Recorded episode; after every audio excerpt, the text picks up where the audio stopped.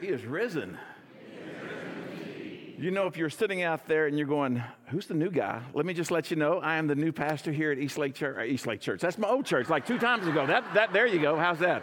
At South Sub Church, I'm the new pastor. You can tell I'm still trying to figure out where things are here, but it is good to be here with you this morning. If you are new today, you're a guest, maybe you just come occasionally can I just say welcome, okay? It makes me feel better knowing there's other people like me here today, well, um, new and kind of not sure what's going on. So I just want to give a special, special welcome to you.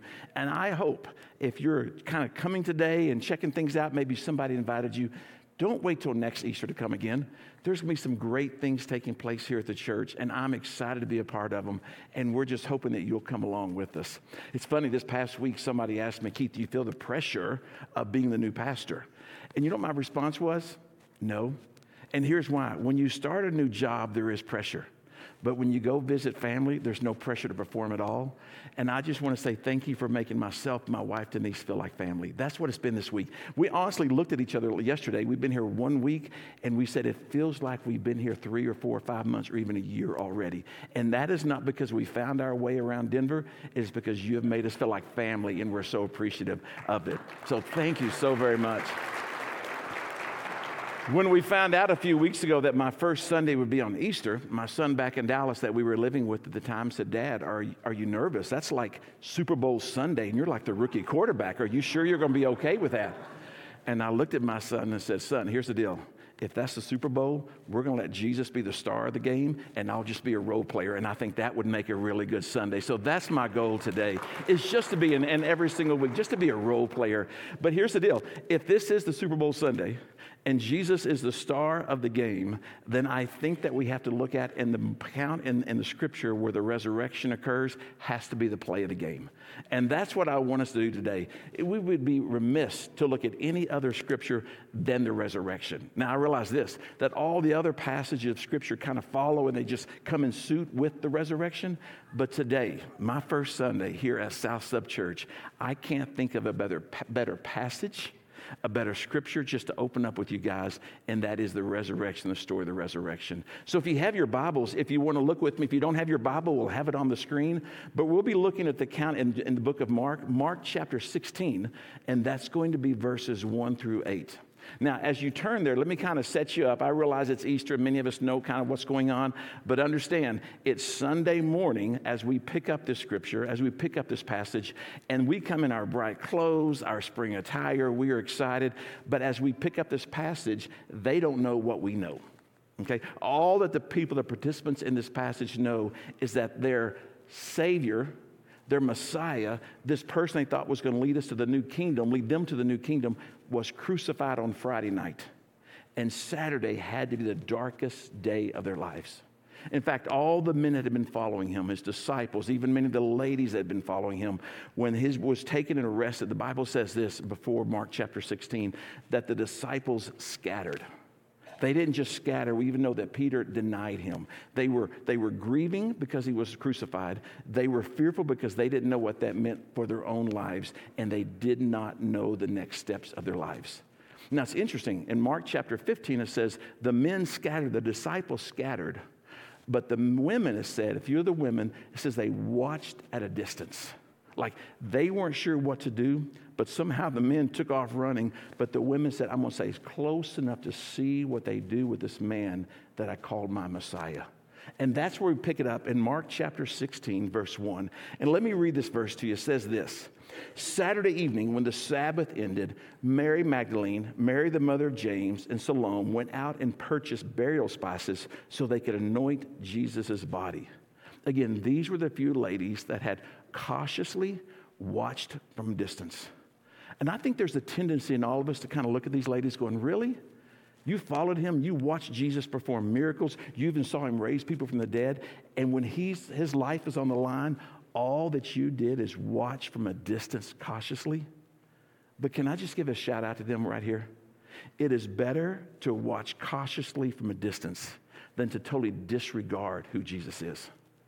And you may be here today and you've come with a family member. Maybe somebody shamed you going, if you want me to feed you after for lunch, you have to come to church with me, okay? I don't know what the motivation is. But you could honestly say, you know what? This whole Jesus thing, this whole Bible thing, this whole God thing, I'm not sure I buy into it. In fact, you may be here kind of just kicking the tires, just going, I'm coming, but I'm not sure I buy into it. Can I let you know this is a good place to kick the tires? This is a good, safe place to cautiously check things out. You're in a better place today that you're cautiously checking things out than if you would just kind of turn your back and snub your nose and say, I disregard all of it. And sometimes I think we believe that we've got to come to Jesus with it all together before he accepts us. I believe this the women in this story were exactly where Jesus hoped they would be. That they were taking a step towards him, even though, that, though they didn't know what the step was, they were okay to take a step towards him and cautiously check things out on their own. And so then the next verse says this verse 2 and 3 very early on Sunday morning, just as sunrise, they went to the tomb, and on the way they were asking each other, Who will roll away the stone for us from the entrance of this tomb?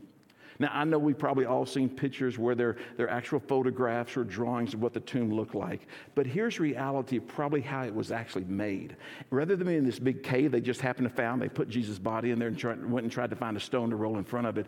It probably would have been the side of a hill, a side of a mountain, and men would have taken and carved out a six by four foot tomb in there. In fact, when those that were buried in tombs like this were really the upper upper class because no one else could afford to be having someone build that tomb for them them.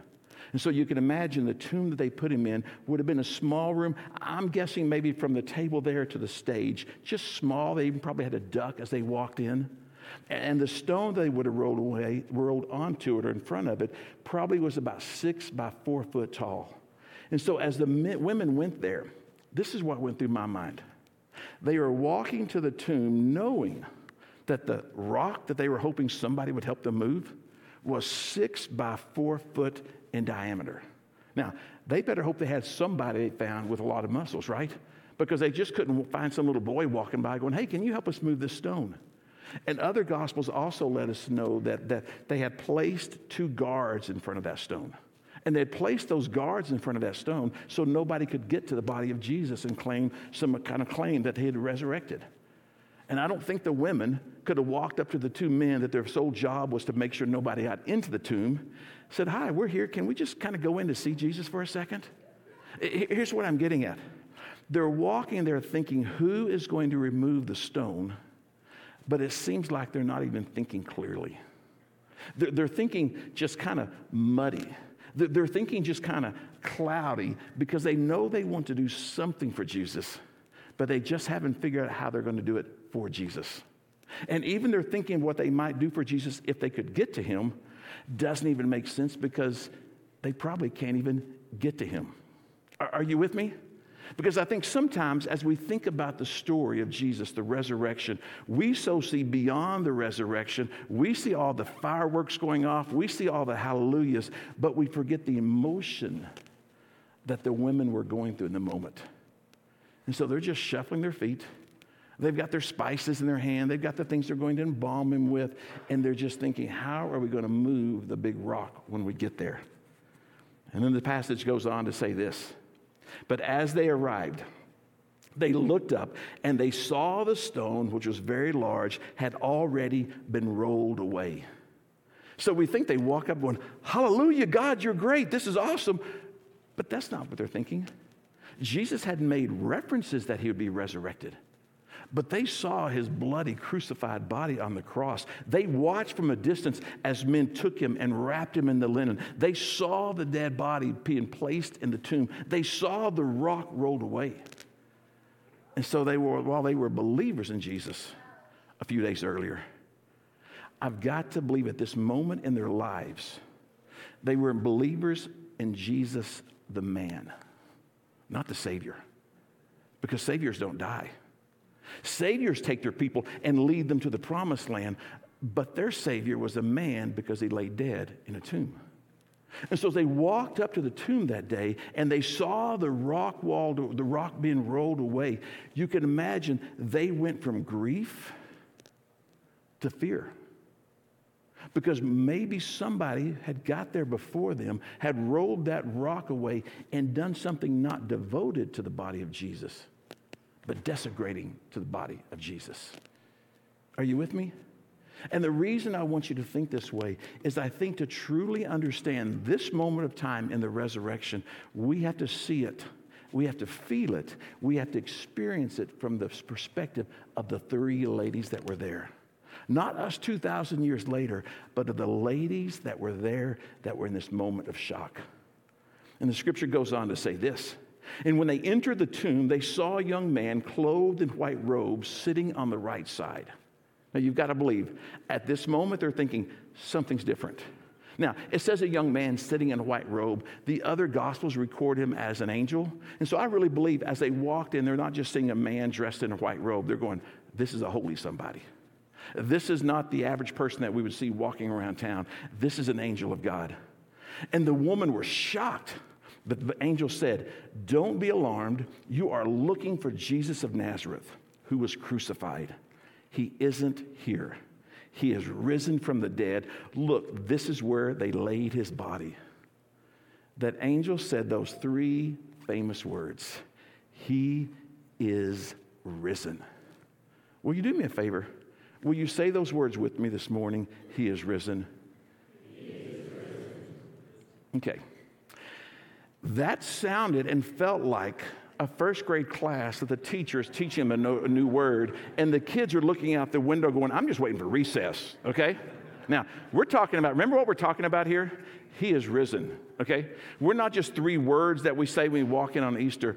What the angel said is he's going, let me clarify for you what's going on here, okay? Nobody came and took his body.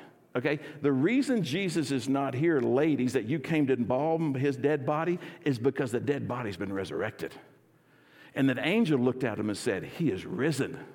So, church, I promise to get the name of the church right next week if you get the way we say he is risen right this week. Is that a fair deal? Okay, so on the count of three, let's, let's say it again. One, two, three. Would you look to somebody next to you going, you still got to step it up a pace, okay?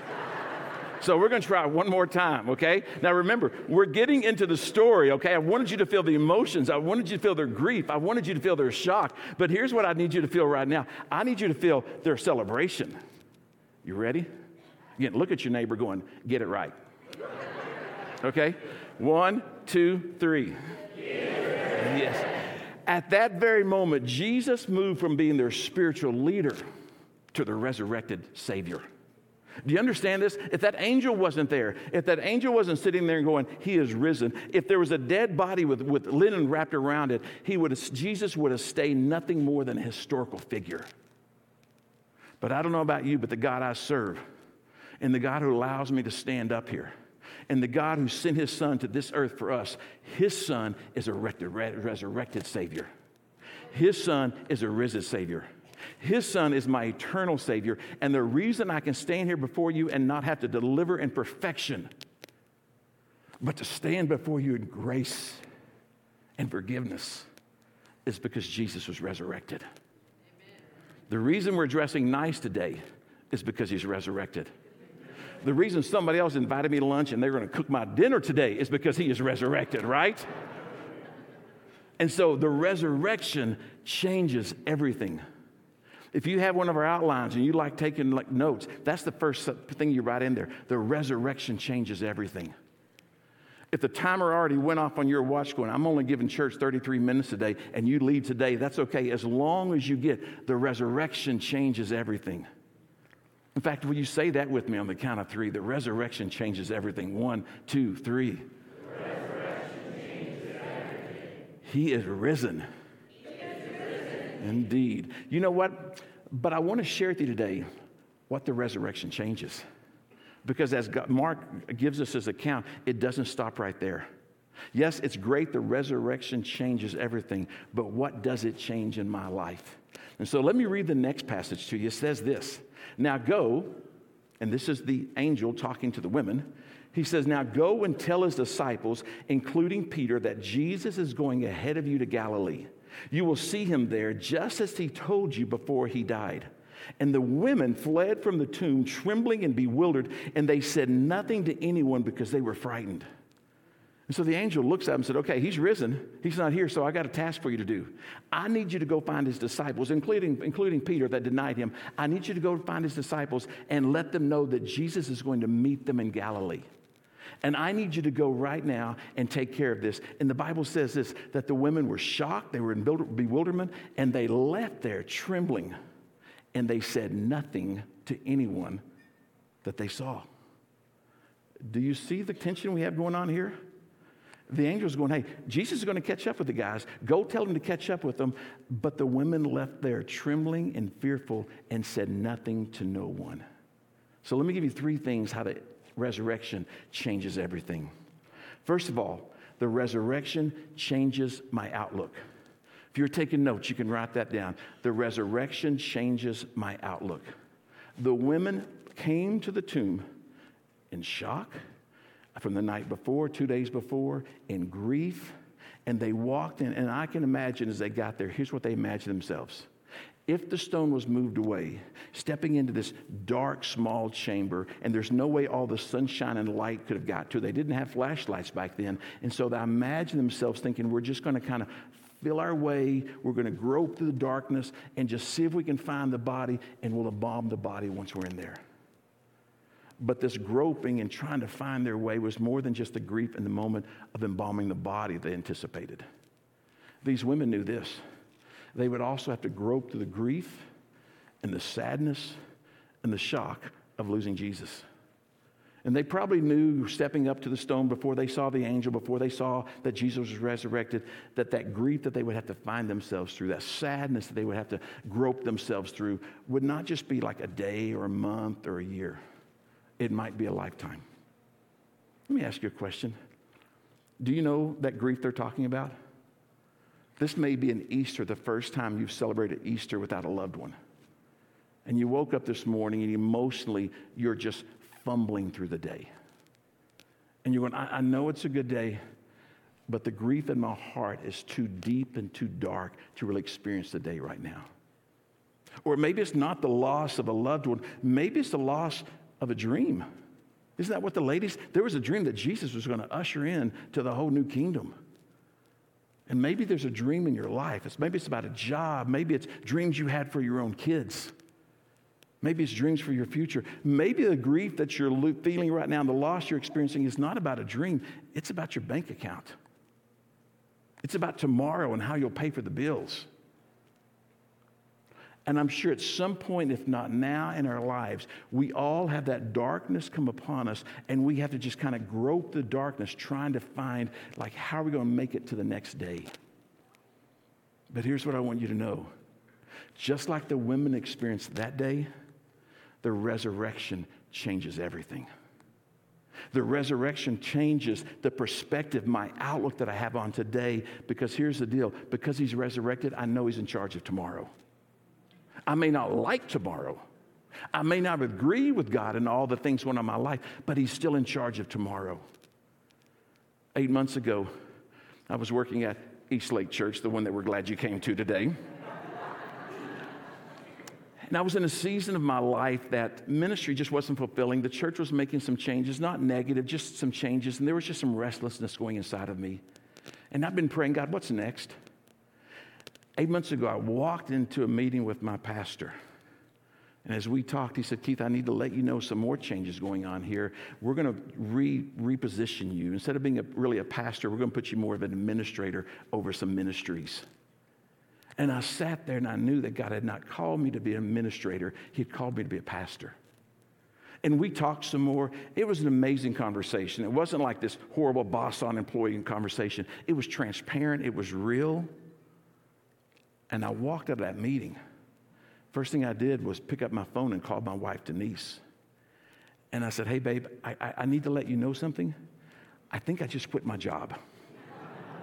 now, I didn't think I quit. I knew I quit my job, but she needed a little bit of runway, right, before we could get there. and, and I've taught my kids their whole lives you don't quit one job until you have another job. But there was something in me that God said, Trust me. Step out on faith and trust me. Now, side note to this story, right around this, this right around the time this stuff is going on in California, y'all were hearing an announcement here in Denver, in Littleton, that your pastor was leaving. Now, nobody had talked to one another, but this was going on. I didn't know about that. But I went home with great, just great hope. I said, Denise, here's the deal. We're going to trust Jesus, okay? We're going to trust the resurrection. Let's just take a few months off and call it our sabbatical, and maybe by December I'll have a job and life will be great. Well, December got here and I didn't have a job. And about January, the search team from this church called me and said, Would you be interested? We want to talk to you about being our pastor.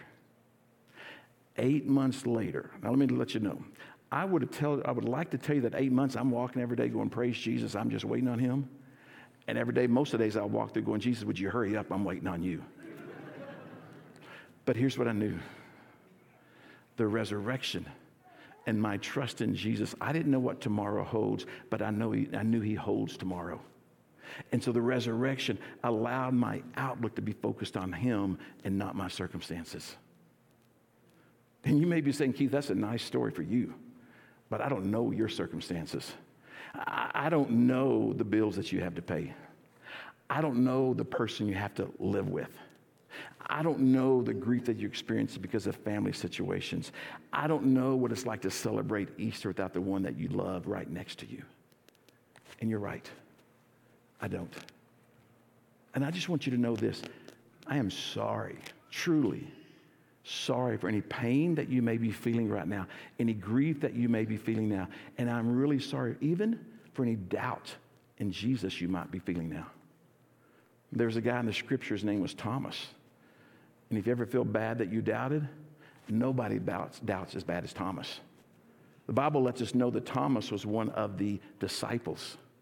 And when they heard that Jesus had been resurrected, some of the disciples actually saw the resurrected Jesus. So their faith went, whoo, and they were like, yeah, he's resurrected. But Thomas was one of these men that did not see Jesus the first time the other disciples did. And they, the Bible says they came back to Thomas, going, Thomas, you won't believe it. You know the thing that Mary told us that he was resurrected that we didn't believe? We saw the resurrected Jesus. I mean, he was right there in front of us. Yes, he's resurrected. And Thomas going, I doubt that until I can touch the holes in his hand where the nails were, till I can touch the holes in his side where the spear went. I will not believe you guys because my circumstances are so overwhelming, I can't have faith in a resurrected Jesus. And finally, the Bible says Jesus showed up to Thomas. And watch this. The Bible never says that Jesus walked up to Thomas going, I cannot believe you. really? You walked me for three years. You saw me do the miracles, and this is where you are in your faith, Thomas? Really? Doubting Thomas is a great name for you. You know what the Bible says? Jesus walked up to Thomas and said, Thomas, my friend, feel free to touch. Feel free to touch. Jesus embraced him with okayness, not shamefulness. And if you're here today and your hurt and your grief and your doubt is so big, that's okay. Jesus just says, Come and touch. Come and see. In fact, in John 20, 29, 20, 29, it says this, and Jesus said to Thomas, So you believe because you've seen with your own eyes? Even better blessings are in store for those that believe without seeing. Thomas got the blessing for seeing Jesus. But Jesus going, hey, for those in 2023 that you don't get to see the resurrected Jesus like physically, you're even more blessed than Thomas when you believe for not seeing. And so the resurrection changes our outlook. Let me give you another change it does. The resurrection changes my relationships. Now, if I have a favorite part of this story, this is it right here. Because here was Jesus, or here was the angel said, Jesus wants to meet up with the disciples. Okay? He's initiating this interaction. Okay? Now, here's why that's so important. Because if I'm Jesus, I'm resurrecting, going, you know those 12 disciples? Eh, give me 12 more. Okay? Really? You guys couldn't stick with me. You guys couldn't stay with me for all that I told you. But Jesus steps into the resurrected body and says, I need to see my boys. Not just the ones that deserted me. I need to see Peter that denied me. Peter that said he would die for me couldn't even stand around and act like he knew me. Wow. I, I, I at that going, that just gives me confidence. That gives me peace. And all the times that I've messed up and not really been who Jesus, I think Jesus wants me to be, He has never shunned me and pushed me away. He always opens up his arms and brings me to him. And so the next change is the, the resurrection changes my relationships. Now, there's a couple of changes in our relationships. If you're taking notes, these are some good. These two right here, you may have to go home and chew on a little bit first, okay? So just write these down. And here's the first one Jesus, our, Jesus initiates our reconciliation with Him. Okay? Here's why that's important the burden of reconciliation begins with Jesus. He's not waiting around for me to make the first step. He's already doing two steps before I get out of the chair. If you're married, this has probably happened to you. Your spouse makes you upset, and you know in your mind it's their fault why y'all are kind of fighting. But you never go to that spouse going, It's your fault, but I still love you. If you're like me, I sit back in my chair waiting for her to come to me. Now, this has only happened one time in my life, so don't think I have a bad marriage, right? One time in my life, last week this happened, okay? One time in my life, every week this happens. But there's something in us that when we are wronged, we don't want to initiate back reconciliation. When someone wrongs us, we sit back going, Well, I'm the one being hurt. They're the hurter, so I'm waiting for them to come take care of me. Listen, Jesus was never in the wrong. The men, the disciples, had done the hurting. But the first thing Jesus said through the angel is tell the guys to hurry up and catch up to me because I can't wait to see them. And I can't just wait to, to, see them to reconcile to say things are going to be okay. I can't wait to see them to let them know that I'm going to change the world through them. But sometimes I think in Jesus, we feel such shame from our, for our past that we think Jesus could never use us in the future. And do you realize right now that Jesus is in this room, and first of all, he goes, I love you so much as a person, not for what you can do for me, not for the way I want you to start acting in the future. I love you so much as a person. I want a relationship with you. And he goes, I'll come to you. And when I come to you, I got news for you. I got plans for you bigger than the plans you can ever dream of yourself. Your past will never dictate your future. Who you are yesterday will never determine who you'll be tomorrow when we encounter the resurrected Jesus. And so the resurrection truly changes our, rec- our, our, relationships, and it begins by Jesus initiating that reconciliation. But look at the next thing with me. Next point. In this reconciliation through the resurrection of relationships, Jesus expects us to have reconciliation with others. Let me say that again. You, went, you could let that out, Pastor. It'd been a very good first Sunday if you didn't bring that up, right? Because now it's like toe stepping, right? Because of the resurrection and Jesus initiating, forgiving us even when we don't deserve to be forgiven. In that response, Jesus expects reconciliation from us. Let me read to you what the Apostle Paul wrote in the book of Ephesians. Make a clean break with all cutting, backbiting, profane talk. Be gentle with one another and sensitive. And then look what he says Forgive one another as quickly and thoroughly as Christ Jesus forgave you. What's my barometer if I should forgive you? It's how much he forgave me. Let me say that again. My barometer of how much I should forgive you for offending me is based on how much Jesus forgives me. And no matter how much I have to forgive you, it will never reach how much he had to forgive me. And so, in this relationship, because Jesus came to this earth to forgive our sins, to bring us reconciliation with the Father in heaven, right? That we can have a relationship with Him. But that same reconciliation vertically with the Father, Jesus wants reconciliation horizontally with those around us. And you know what, as I think about that, I can't think of a better reason to reconcile with somebody than because Jesus initiated reconciliation with me. Now, be careful because you can think of all the reasons not to. But you put those on a weight at all the reasons not to. But Jesus' initiation of my reconciliation with Him will trump it every single time. And there's a good chance in a room this size, there's hurt, there's anger. In a room this size, there is validated hurt. But I can't think of a better day of the year than to be able to say, you know what? He or she doesn't deserve it, but I will take a step to that person because of the step that Jesus took to me. So, how does the resurrection change everything? Or in what ways? It changes my relationships. And let me give you the last one here. The resurrection changes my fears. As we read that last scripture, it said this that the angel gave the Marys and, and Salome and the ladies there with them directions, instructions to go get the disciples and tell them to meet in Galilee. But the Bible says that we saw this, that they left fearful and bewildered and said nothing to no one. I'm glad the story doesn't end there, aren't you? Because here's what it says next in verse 9 and 10. After Jesus rose from the dead early on Sunday morning, the first person who saw, who saw him was Mary Magdalene and the, the woman from whom had cast out the seven demons. And she went to the disciples who were grieving and weeping and told them what had happened.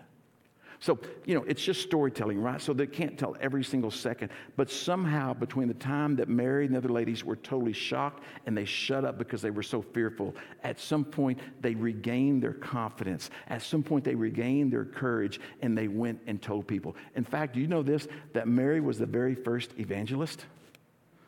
Wow. If we want to argue sexes, a woman was the very first evangelist, okay? So, right that taste, God has a place for all people in his kingdom. But somehow she went from being totally fearful to the courage to be the very first evangelist this world has ever known. So, what did the resurrection do for her fear? It took it away, it changed it. And you may be sitting here going, okay, I got fear. I went to the doctor last week and I got a diagnosis I never thought I would ever get. I am fearful of the next step in my health. You, you, may be fearful going, I'm raising children and I'm fearful of what next week or next month will hold for my kids. I'm fearful of the decision that my grown child is making. There's nothing I can do to change that decision. I'm fearful of what things, what's taking place in my job and the shakeup that the corporate office is doing. We all have all kinds of fears, right?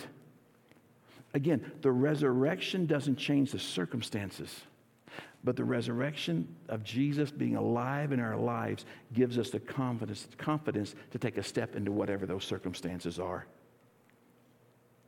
You know, I wonder when Mary, this transition, whatever took place between being fearful and like, okay, to move on and tell the guys, I wonder if she went back in her mind and she began thinking of other conversations that she'd had with Jesus in days prior. I wonder if she went back that time that's recorded in John 14, 27. And Jesus said this to Mary and the men and those around him I am leaving you with a gift, peace of mind and heart.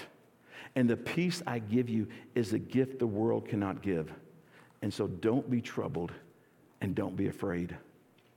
I think also of, of the words that Paul wrote to Timothy in verse uh, chapter 2 Timothy verse one, chapter 1 verse 7 for God has not given us a spirit of fear and timidity but of power and love and self-discipline. I don't know what your fears are today. It's April. I know if you're a graduating senior, you probably have some fears. And that's like, where am I going to go to college? How am I going to pay for college? Um, how's my mom going to survive when I do go to college? Okay, there's probably all kind of fears going on in your mind right now. Maybe, maybe the fears are, like we mentioned, maybe it's your health, maybe it's your finances. I can't promise you how God will deal with those things. But the resurrected living Jesus will give us the courage because he's not given us a spirit of fear. He's given us a spirit of strength and courage and sound mind. And so the resurrection truly changes everything. Will you say those three words with me again? He is risen. He, he is risen. Can you say it like you mean it, church? One, two, three. He is risen. He is risen indeed. You know, as I wrap up this morning, I just want to share this with you. Maybe you are one of those people that are kind of closely watching from a distance. And you came this morning just to satisfy the person who brought you. You came this morning not to make any life changes. I want you to know nobody here will pressure you to make life changes. But I want you to know that Jesus, I believe, brought you here today simply so you will know that He loves you. That He died on the cross that he was buried, but three days later he rose again so that he could have a relationship with you. That maybe somebody invited you, but I believe this Jesus was initiating this week, this moment in time, way before we ever started putting things out. And I just want you to know that, that you're loved by Jesus. And I hope if you continue to come here, you'll find this out that you're also loved by the people of this church. Because we get the opportunity and the privilege of being the hands and the feet of Jesus. We don't always do a perfect job, we're just trying our best to do a good job with it. But if you have never considered, like, okay, this whole Jesus thing, maybe it is real. And his resurrection, I need the living Jesus in my life. It's so simple. Okay? He did all the work on the cross. He did all the work when he was resurrected. You know what it takes on our part? Just trust and just a commitment. And just to say a simple prayer Jesus, I need you. I don't even know what it means, Jesus, but I give you me. I commit myself to you. And the Bible says, like that, that reconciliation we talked about, that's all it takes for that relationship with Jesus. And so I'm always, if you're here today and you're, you're praying, you're thinking through that, I'd love to talk to you this week. Other people in the church would love to talk with you. But it's a simple prayer Jesus, I need you. I give myself to you. And that's what it means to have a relationship with Jesus. Or maybe you're here and you're like, Keith, I did that. Like in fifth grade, I went to VBS. It wasn't about spaceships, but I went to VBS in fifth grade. But you know what, Keith?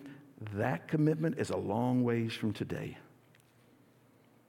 I guarantee you, when Peter denied Jesus the third time, he probably felt further from Jesus than he ever thought he could imagine. And what did Jesus do? Took a step towards him. I'm glad you're here today. And Jesus is taking, is taking a step to you no matter where you are in your journey with him. And so I'm going to pray now. But if you're in one of those, never made a commitment to Jesus or a long time ago, um, I, just, I just invite you, just right there where you are, you and Jesus, just say, Jesus, sorry, I'm coming to you. And so, Lord Jesus, we come to you now. Thank you for your word. Thank you that you give us this account of, of that day thousands of years ago. But thank you that that account of you thousands of years ago is living and alive today because of your resurrection, Jesus. And so, this moment, I, I, pray for every single person in this room, no matter where they are in their journey, just beginning with you today, coming back to you after many years, or God, just still walking with you after many years. May you bring the resurrection. May you remind us that it is real and is living, and it is the game changer. And Jesus, you are the game changer. And we pray this in your holy name. Amen.